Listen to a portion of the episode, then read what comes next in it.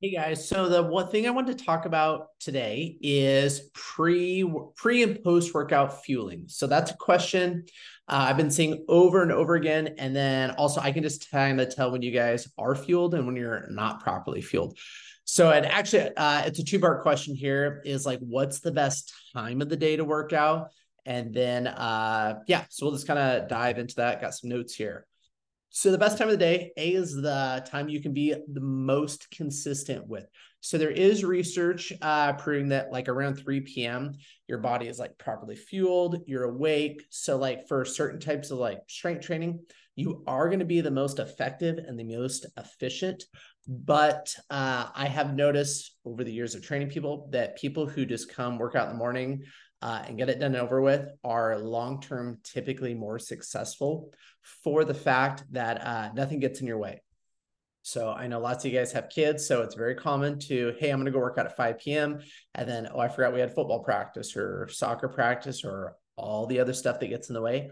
Or some days you're just tired and you don't feel like it after work. And so that's okay, but you got to get it in at some point in time. And so if you can just get it done in the morning, A, you're going to feel better throughout the day, you're going to have more energy throughout the day. It becomes part of your routine.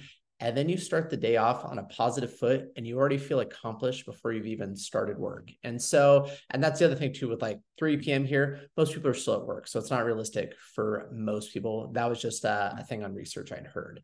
But yeah, so the, for a the time of day to workout is the time you can be the most consistent with. And so but like i said over the years morning people it's easier for them for the fact that nothing's going to get in their way or stop them.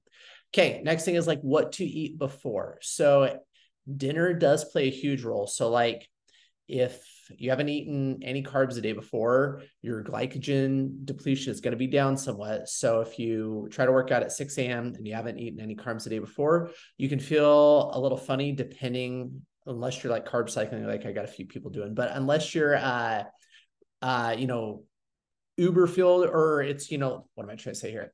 So you you're going to feel depleted if you d- didn't have any carbs before. But uh, we don't want you guys eating like gut bombs in the morning. So we don't want you to be like, all right, I need a pre-fuel, and you have ten pieces of toast, cup of oatmeal, cup of berries. Uh, you're going to put way too much stress on your digestive system, and then mixed with adrenaline working out, good chance of uh, losing your breakfast.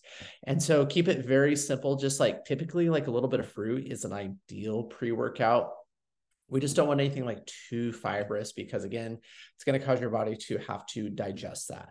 But uh, what you ate the night before does play a critical role. So like if you're, you know, at dinner time, let's say uh, you have a cup of rice because you know you're going to work out at 6 a.m. That's a good idea. Just don't eat that cup of rice at 10 p.m. because then your body's going to have to work very hard to digest it and your sleep quality is going to be sucky. Uh, the other thing too, like if I know a lot of you guys really early excuse me, uh, really early. A lot of you guys uh, do not want to eat like anything before because you don't feel good. Caffeine is the most effective, proven pre workout there is. So, some people that's coffee, some people it's teas, other people they do the actual pre workouts. But caffeine in and alone of itself is a very effective uh, pre workout. Obviously, we don't want that to be your only fuel source, but just uh, kind of a side note there.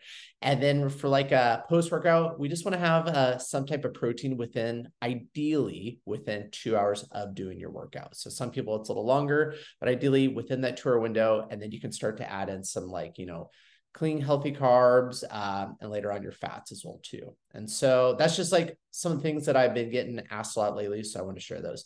If you have any questions, comments, concerns, uh, shoot me a message.